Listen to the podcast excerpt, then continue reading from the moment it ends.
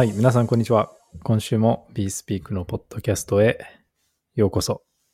えー今週は、えーいつもと違うゲストにお越しいただきました。よろしくお願いします。はい。えー、ETF 申請中のコンソメです。よろしくお願いします。申請中なんですか？ETF 申請中です。頑張ってます。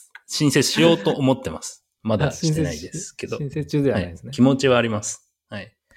でも、申請してるとこ結構あるみたいですね。そうなんですね。し知らないですか？まさかの。知らないですね。あの、なんかまあニュースで無限に聞くのでもう追ってないっていうのはちょっとありますね。申請準備中なのに知らないですね。はいいや、。なんか、はい。まあこれからですね。はい。間もなく承認される可能性も噂としてはあるんで、まあ、却下そうですね。される可能性もありますけ毎回ね、あの、申請して通る、通る通る詐欺みたいな、なんか、通らないみたいな。なんか、じゃあこれ、あの、はい、あの、お応募してくれた人が、えっと、関レイさん。S-E-K-I-R-A-Y アンダースコア CC さんで、その心は、えっと、承認するのかなってしてないし、で賑わってるので、ということで、ど。なるほど。これもゲスト、はいあの、し視聴、リスナーからのあれだったんですね。応募だったんですね。リスナーからの、はい、ものでした。この人も書いてる通り、まあ、承認いつするのかなってしてないしって書いてるんで。まあ これまあ、毎回これ起きてますよね、でも、このイベント。クうですね。中だと。はい。ちなみにこれせっかくなんもう何も期で、待してないですね。はい。応募してくれた人のツイッターアカウント書いてくれてるんで、シはいャウトアウトしてください、コンソメさん。はい。えー SEKIRAY アンダースコア CC。テキレイさん。はいです。という方ですね。はいフォローしてあげてください。してみてください。はい。ってことですね。はい。ちょっと文章から推測ですけど、多分女性かなと思います。はい。おー どうでもいいけど。はい。当たってたら、手してないしすごいなの。とこがちょっと、はい。うん、当たってたら褒めてください。はい。確かに。じゃあちょっと、はい。僕もフォローしよう。ありがとうございます。フォローしました。はい。ありがとうございます。コンソメさんもフォロー。してあげてください。あはい。しときます。まあまあ、無理しないで大丈夫です。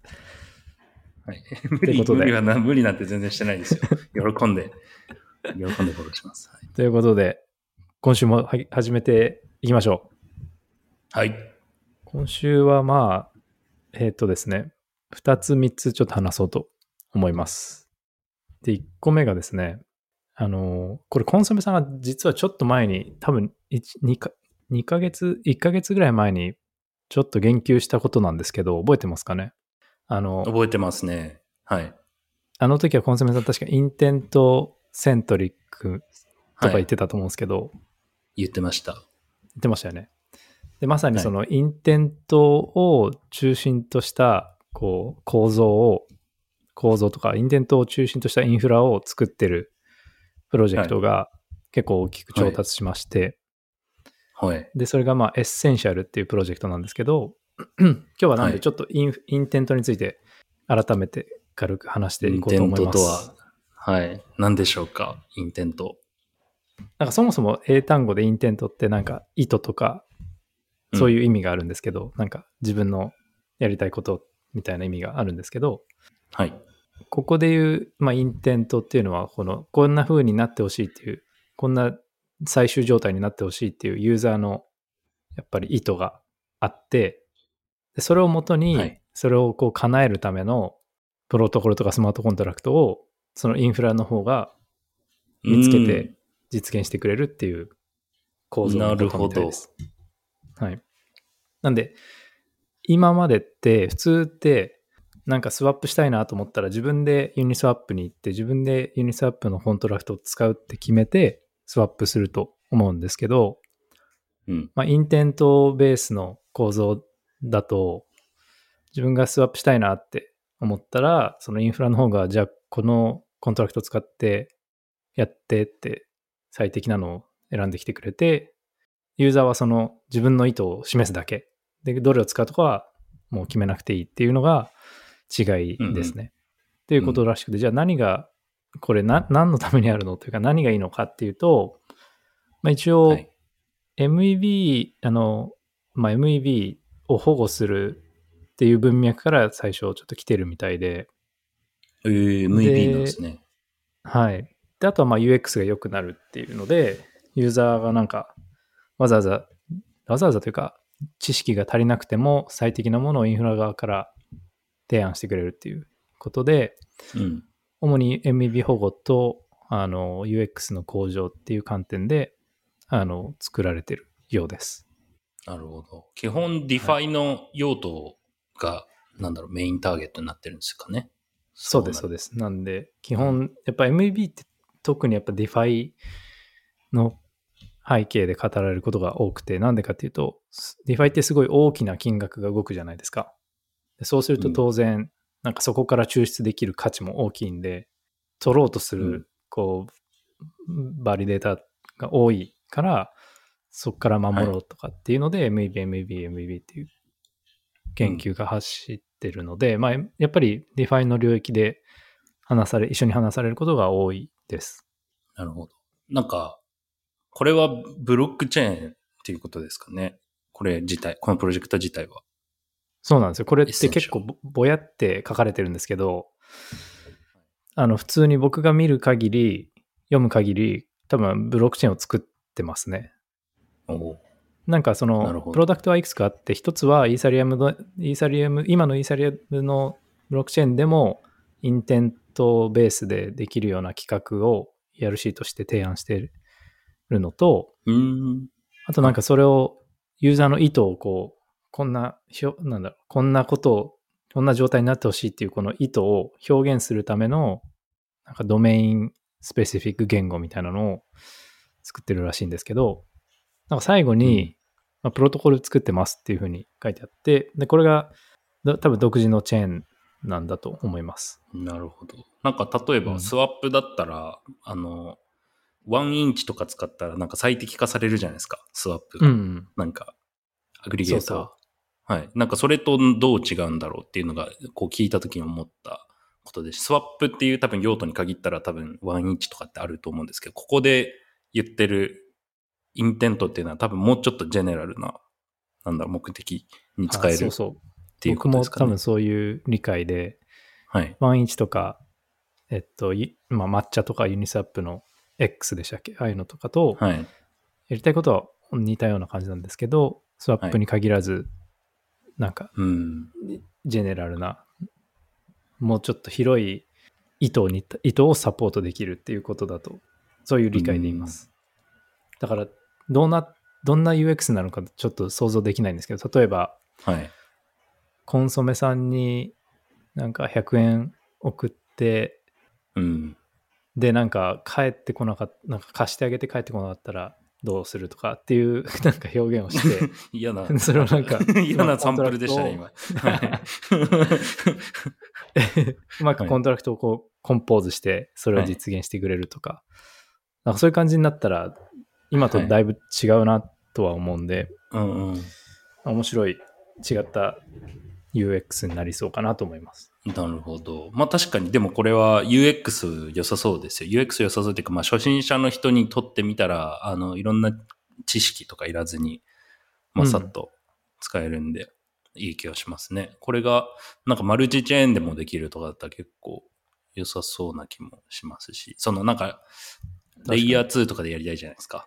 あうのん、ねそうですよねユーザーって多分そのレイヤー2とか1っていう知識すらないので、もう本当に何も知らずにただこれを USDC をうん USDT に変えたいっていう目的が多いと思うんで、なんか、どのチェーンでやったらいいかすらわかんないじゃないですか。でそこもアグリゲートしてやってくれるんだったらか結構いいのかなっていうのはちょっとそうですね。思いました。なんか今の話を、コンソメさんの話を聞いて確かに、究極系は多分最最強の形は、はい。こうメタマスクとかあるじゃないですか、ウォレットに。うん、で、どのチェーンに今、どのチェーンを表示してるかっていうのがもうもはやなくて、もうはいあなたのアドレスに入ってる全部が表示されて、スワップしたいって言ったら、その、そのインテント、その意思をもとに、裏側で、なんかソラナにじゃあブリッジして交換して戻してくれるとか、うんまあそのままに、そのままソラナの上に乗っといてもらってもいいんですけど、うん。もう全部チェーンまたいでやってくれて、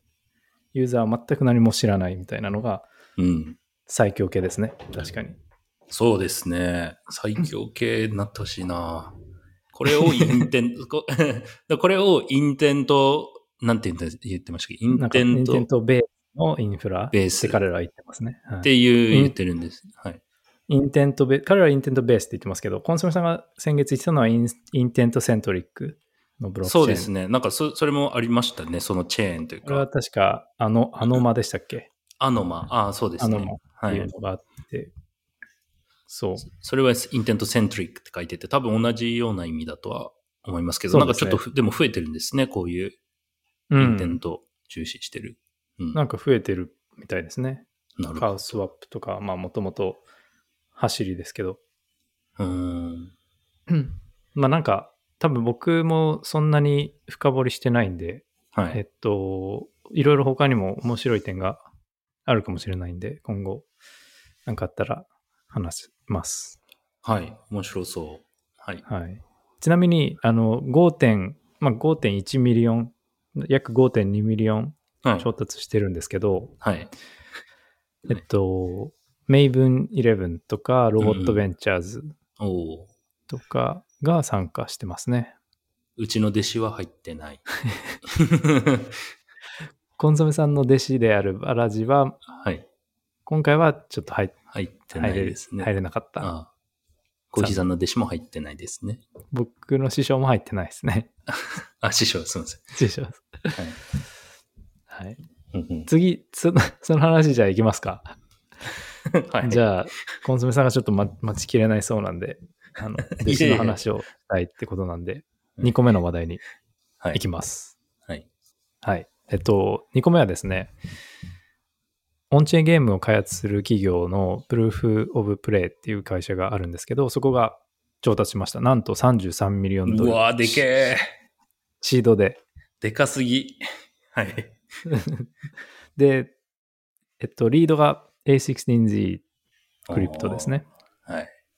で、あと、まあグリーンオークスっていうところもこうリードで、うんで、あのカストディ、カストディのところかな？これ、アアンカレッジデジタル。うん多分カストディの企業かな？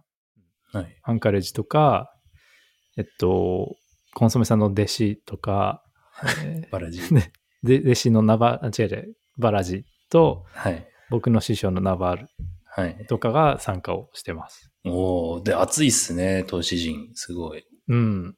で、なんか、33 million、すごい大金じゃないですか。大金ですね。日本円にすると、いくらぐらいですか？これ。50億？50億ぐらい。で、なんでかなっていうと、まあ一応その有名なゲームを作ってきた人たちがチームで、チームにいる、いるというか創業してるらしくて、なんか Epic Games とか Zynga とかでゲームたくさん作ってきたような人たちで、はい。あの構成されてるらしいです。ゲームのプロみたいな。で、そういう人たちがなんかもうフルオンチェーンをもうガチガチで作って、でもなんかめっちゃ利用しやすいようにフフルオンチェーンっぽくないというか、普通に楽しく使えるのを目指してるそうです。おー、すごい。激アツですね。その、いや、オンチェーンゲーム、すいません、カットインするんですけど、オンチェーンゲーム界隈って、その、もともとゲーム作ってた人がいないっていうか、なんか、なんだろう。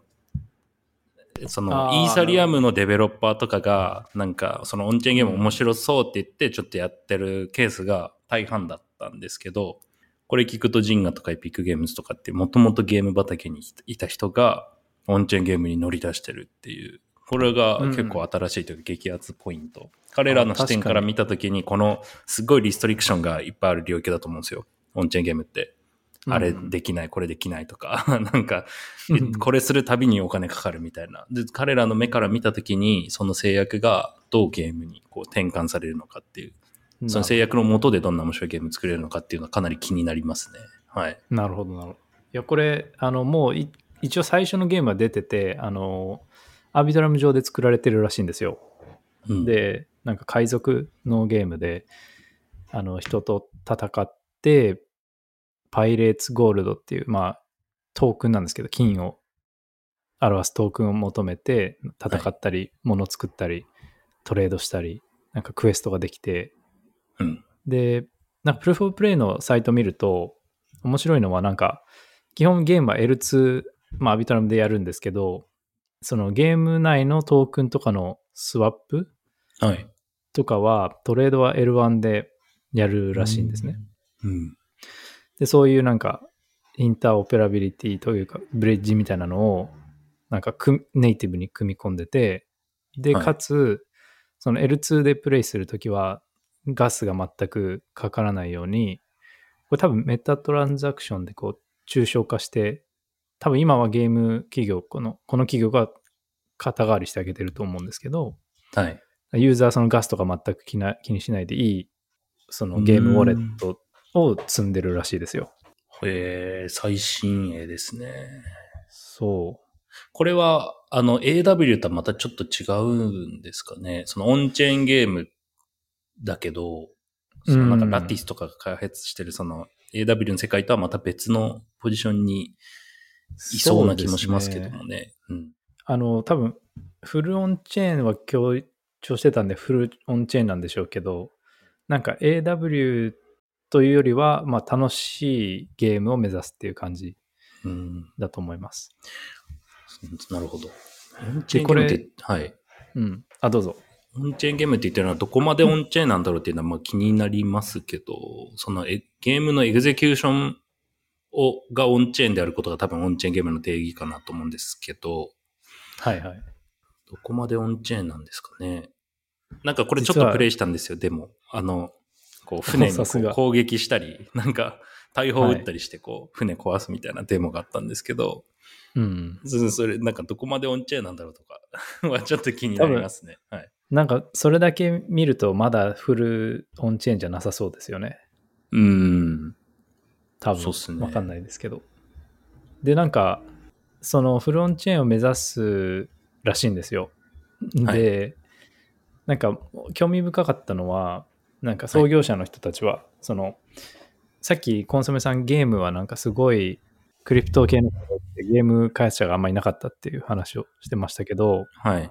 なんかこの創業者の人たちは、将来はもう逆にオフチェーンじゃなくてオンチェーンのゲーム開発の方がこう楽で早くて、なんでしょう、開発が増えるだろうって、なんか大胆な予想をしてるんですよ。ゲーム業界ってことですよね。ゲーム業界でブロックチェーンの威力がもうどんどん増していくという、ね。そうです、そうです。で、じゃあなんでかっていうと、なんかオンチェーンゲームだと、その、大体全部オープンソースになってるじゃないですか。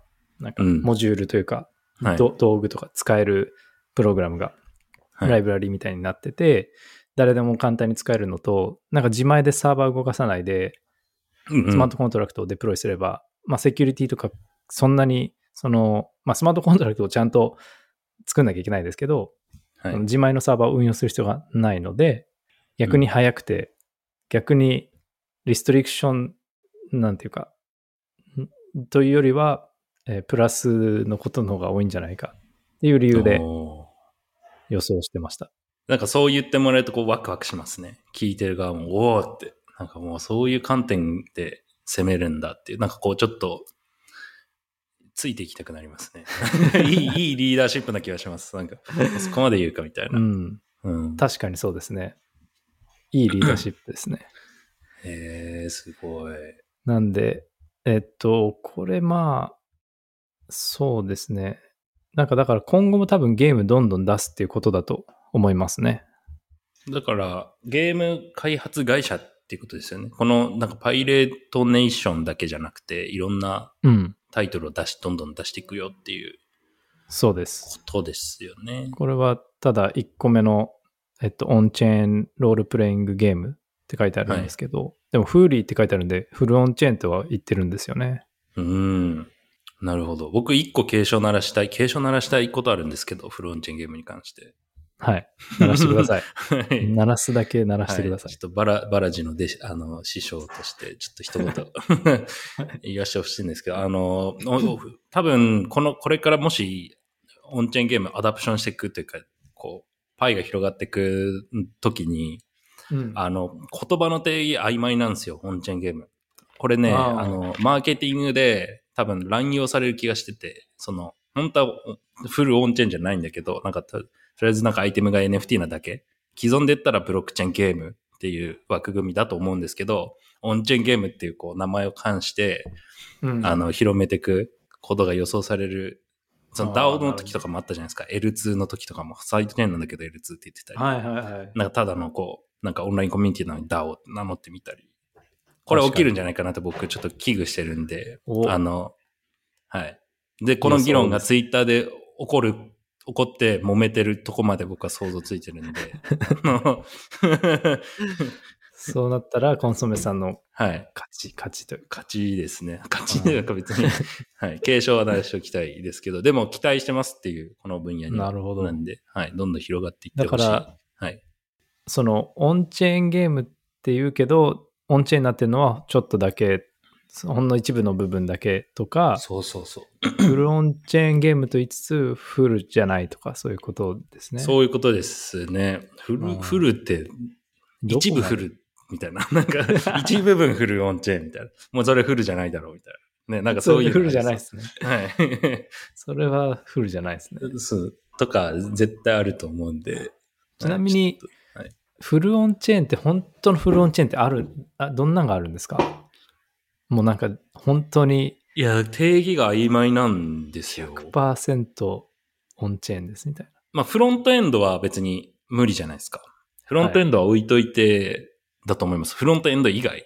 な。うん execution。でまあ、基本でも execution layer がオンチェーンだったらオンチェーンとみなしていいと思うんですけど。はい。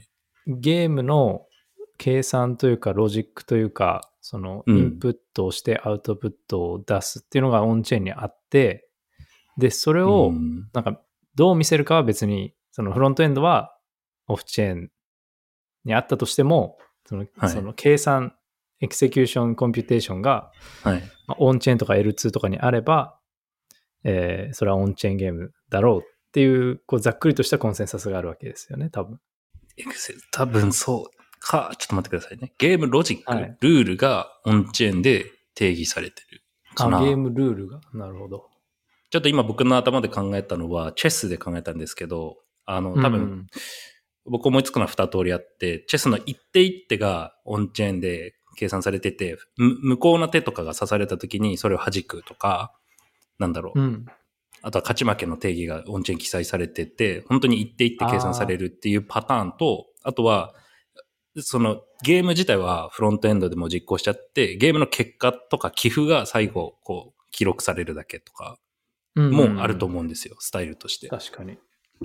何をオンフロンチェーンとするかってちょっとわか、むずい線引きだとは思いますよね。でもその両方になんか共通してるのはなんかその結果がやっぱりオンチェーンににあって検証が可能っていうのが一つありそうですね。うんうん、そうですね。でもなんかそのオンチェーンゲームのメリットというか面白いところってコンソメさんが前も言ってたようにユーザーがなんか自分で独自にコントラクトを上げてこうゲームに作用させるとか変化を与えるとか、ってなるとそのゲームのロジックとかもオンチェーンに乗ってた方がそういうことができるじゃないですか。結果だけじゃなくて、うん、そうですね。うん、でユーザー生成のコンテンツとかユーザーせユーザーがゲームにゲームを作るみたいなのうんも含めるなら、前者のやつをオンチェーンゲームとうん。言ってほしい。今の僕の意見は、ちょっと今議論した結果は、えっと、ゲームのルールがうん。オンチェーンで定義されてるのがフルオンチェーンゲームなるほど。じゃあこれも。はい。なんか議論がツイッターで起きますかね？半年後ぐらいに。そうかもしれないですね。じゃあなんかルールだけ定義されてて、 execution はオフでやったらいいのかとかいう話もあるし。あ確かにでもこれってあれにすごい近いですね。そのロールアップとかバリディアムとかの定義と近くて。あ、近いですか？はい。この data availability を L1 じゃないとロールアップとは呼ばないとか、なんかいろいろうん細かい定義は一応あっち、この界隈、そっちの界隈では熱心にやってる人たちがいっぱいいるんで、そっちは結はいはい構かっちり定義が結構決まってきてるん。ですけど、うん。でさじ加減があるんですね。その、ど、どれが、どこに載せるかとか、なんか、さじ加減ありますね。いろんなオプションがあって、その中で、どれをピックするかによって、なんか、どの言葉の定義に当てはまるかみたいなのがあるっていうことですね。はい。そうです。おなるほど。まあ、ゲーム、そうですね。なんで、はいそれはちょっと皆さん、あの、注目しておくと面白いかも。しれないですね。変な使い方してる会社がいたら僕がカツを入れに行こうかなと。サンデーモーニングみたいな感じで。なるほど。はい。でも逆に言うと、はいオンチェーンゲームって言う言えば、結構、うんてアテンションを集められそうになるっていう予測でもあるわけですよね。そうですね。流行りそうってことですよね、その言葉が。そうですね。そんな気はしますね。ちょっとツイートでもつぶやいたんですけど、あの NFT ブーム来る前って NFT に価値を認めてる人ってほぼいなかったと思うんですけど、な何が楽しいんだこれつって。なんかこれ買って何が面白いだってなってたけど、あのクリプトパンクスとか1イーサで売ってたんですよね。2018とか19とか。だけどもう一気にうわーって価値がついたじゃないですか。その、なんか、おそれを感じます、空気感。なんか、オンチェーンゲームして何がおもろいのとか、何儲かるの？それみたいな。わかんないじゃん。今、だって、儲かるビジョン別に浮かばなくないですか？オンチェーンゲームプレイして。そうですね。何もないですね。そういう感覚はそれで。すっていう。その感じがちょっとこう NFT ブーム来る前のその NFT に近い感じあ近いとが受けます。はい。おおこれはじゃあ、投資助言ではないですァ。。アルファですね。アルファですね。でも、そうすると、うーん、まあ、ゲームが、その、盛り上がっていって、はい。一般の人はそのゲームの NFT とか、ゲーム内のキャラクターとか、そういうのを、こう、買うといいんですかね。まあ、投資するんだったらそうなるのかな。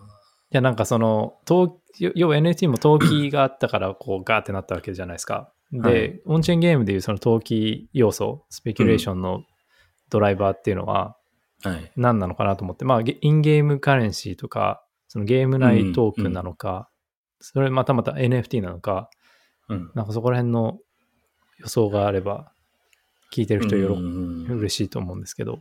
でもその予想のつかなさがいいんですよね。予想ついたら、あれなんですよ。ダメなんですよ。予想のつかなさが、その逆にこう、なるほど。なんだろう、こう爆発する感じを受け。まあでも、そうですね。そういう、まあ NFT とかゲーム内通貨とか、もしかしたらただプレイしてるだけで何かが、あうん、っていうのもあるかあ、もしれない。はい。ありがとうございます。い、あの、ありがたいお言葉でした。ありがとうございます。これなんか2、3年後ちょっと答え合わせしたいぐらいちょっと僕は自信あります。はい。おおー。逆に言うと、じゃあ2、3年後にははい来。てると。まあ、きいうはい、予来てます。来てます、来てます。任せてください。ありがとうございます。はいはい。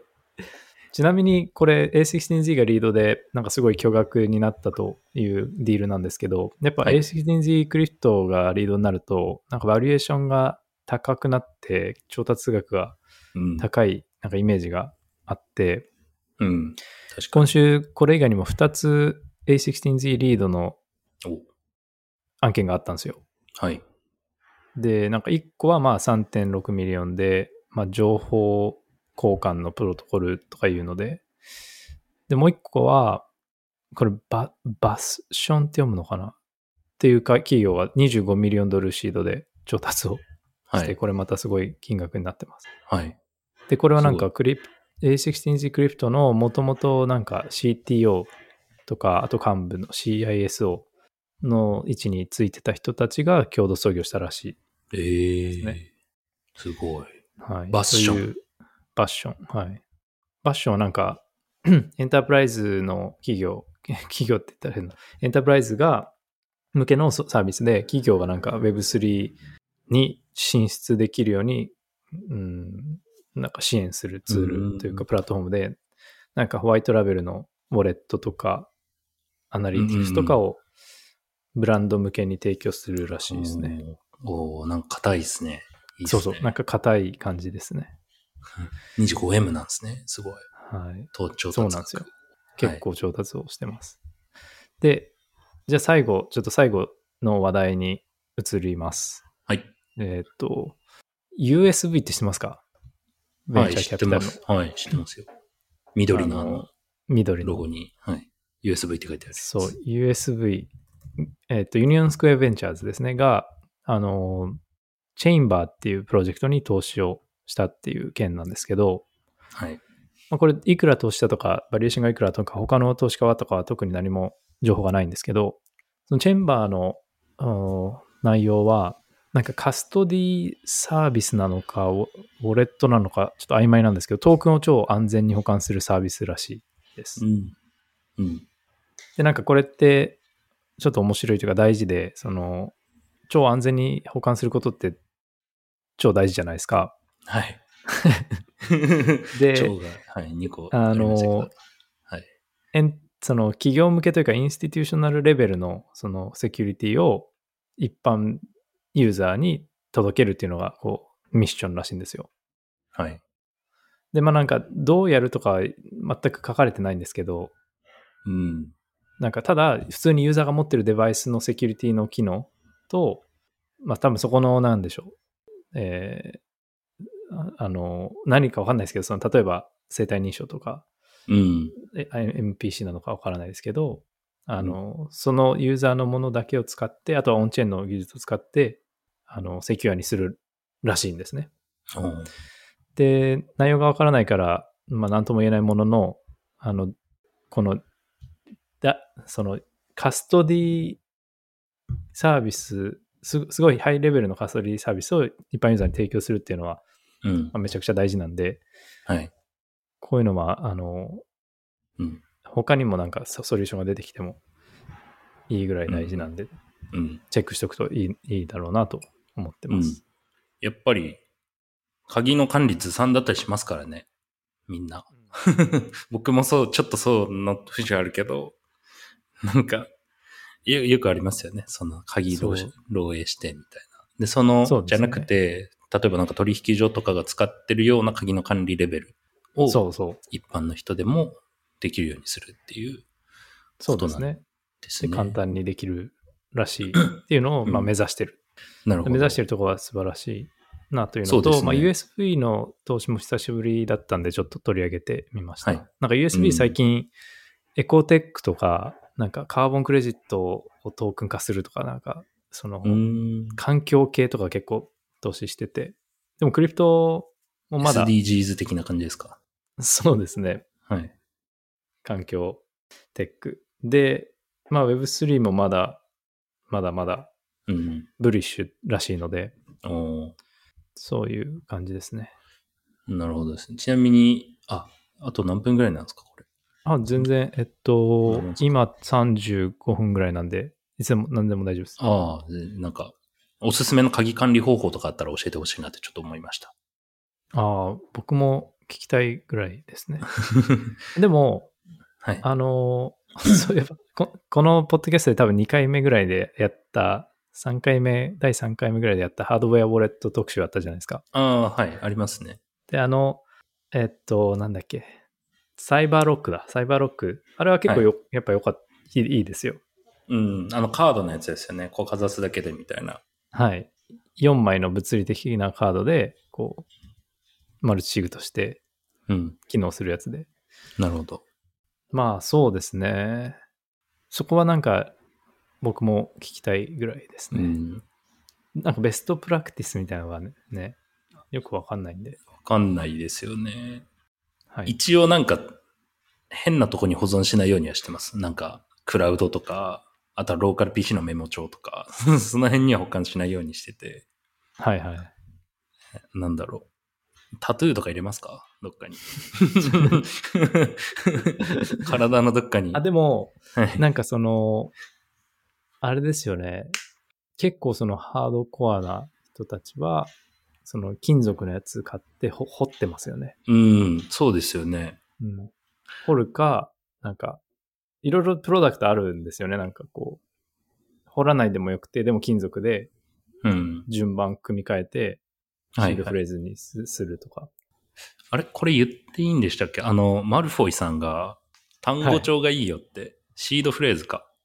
シードフレーズの単語あると思うんですが、あれ単語帳に書いたらいいよって、あへー。確かにいいと思いましたね。それはなんでですか？単語帳だと思ってみんな気にしないからです。か まあ、もうあるかもしれないですし、確かに、そう、そうかも。シードフレーズ感出るじゃないですか。なんか一枚の紙にこう単語いっぱい書いてある。シードフレーズ感出るけど、単語帳だったら、あ、単語帳かって。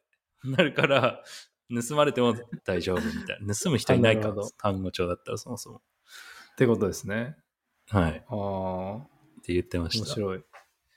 なんか昔こういうの盛り上がった記憶があって、ずっと前ですけど、なんはいかいろいろ自分なりのこの暗号を考えといて、暗号っていうのはそのルールを考えといて、はい。なんかこっちの言葉とこっちの言葉を逆にしといてとか、ああ。で、それをなんか2で割って、はい。なんていうか、ぐちゃぐちゃにする。マイルールみたいなの作って暗号化するってことですね。自分しか知らない。ああ、でもそれでいいのか。それでいいうんかもしれないですね。そうですね。ででもリスクはそのマイルールを忘れてしまった時ですよね。なんだっけっつって。一番終わりですよね。はい。まあ、自分、自分の脳みそが一番の、あの、シードフレーズの保管場所ではありますよね。うん結局は、究極は。そうねうん。はい。ということで、あの、こんなところですかね、今週は。はい。えーっと、まあそうですね。なおさらいすると、インテントの話と、えー 16Z のあのフルオンチェーンのゲームの話と、まあ鍵の話でした。コンソメさん、じゃあ何か言い残したこととかありますか？はい。自分の脳みそが一番のウォレットというのは、いい言葉だったなと、はい。思います。名言ですね。名言ですかね。はい。じゃあ、えーっと、今週は、え、誰でしたっけ？ETF 申請中のコンソメです。はい。今週は ETF 申請中のコンソメです。